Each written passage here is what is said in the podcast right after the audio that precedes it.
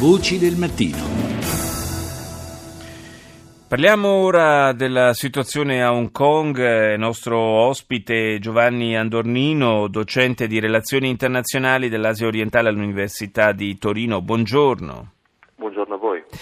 Dunque la svolta, eh, peraltro tutt'altro che in attesa, eh, c'è stata con eh, l'elezione della nuova eh, leader del governo locale, Carrie Lam, eh, personaggio eh, assolutamente legato al governo centrale cinese, al governo di Pechino. Ora quello che si teme a Hong Kong è che scattino eh, diciamo, che ci siano conseguenze anche sul piano eh, giuri, eh, giudiziario per quanto riguarda gli esponenti del movimento cosiddetto movimento degli ombrelli, il movimento Occupy Hong Kong, eh, già sono stati annunciati eh, diversi arresti. Che cosa ci dobbiamo attendere che accada nell'ex colonia britannica?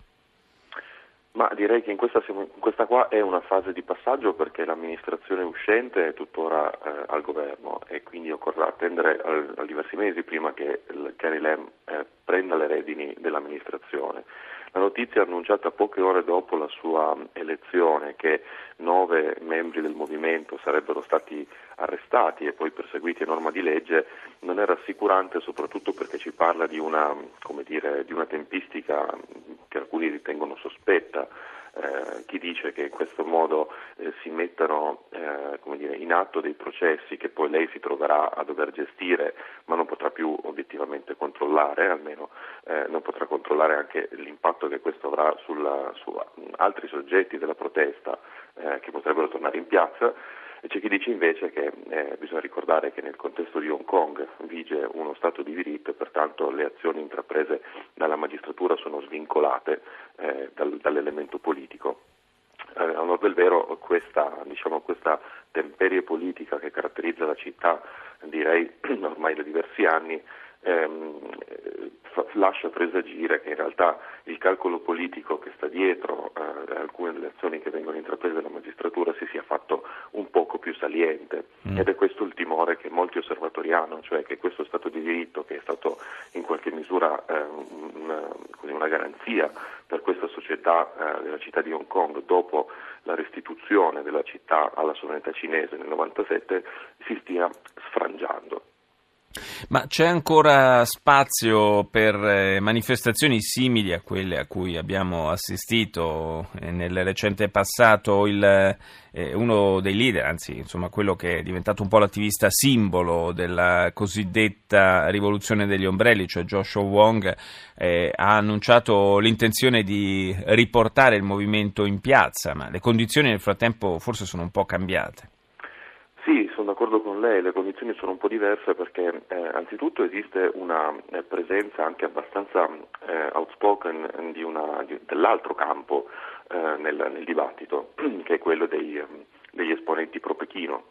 che prima eh, diciamo, tendenzialmente controllano la città nel, nelle sue eh, istituzioni, nel senso che ad esempio nel caso della eh, del, del, capo dell'esecutivo è, è, cosa nota che nel ristretto numero di soggetti, che sono meno di 1200, che eh, effettivamente votano la maggioranza eh, assoluta, sono soggetti in qualche modo eh, influenzati o direttamente allineati alle, alle, ai desiderati di Pechino. Adesso oltre a questo c'è anche una presenza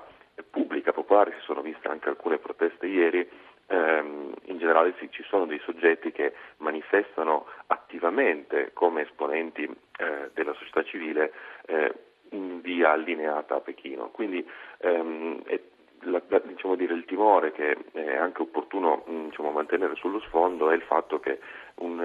un'eventuale riedizione delle proteste possa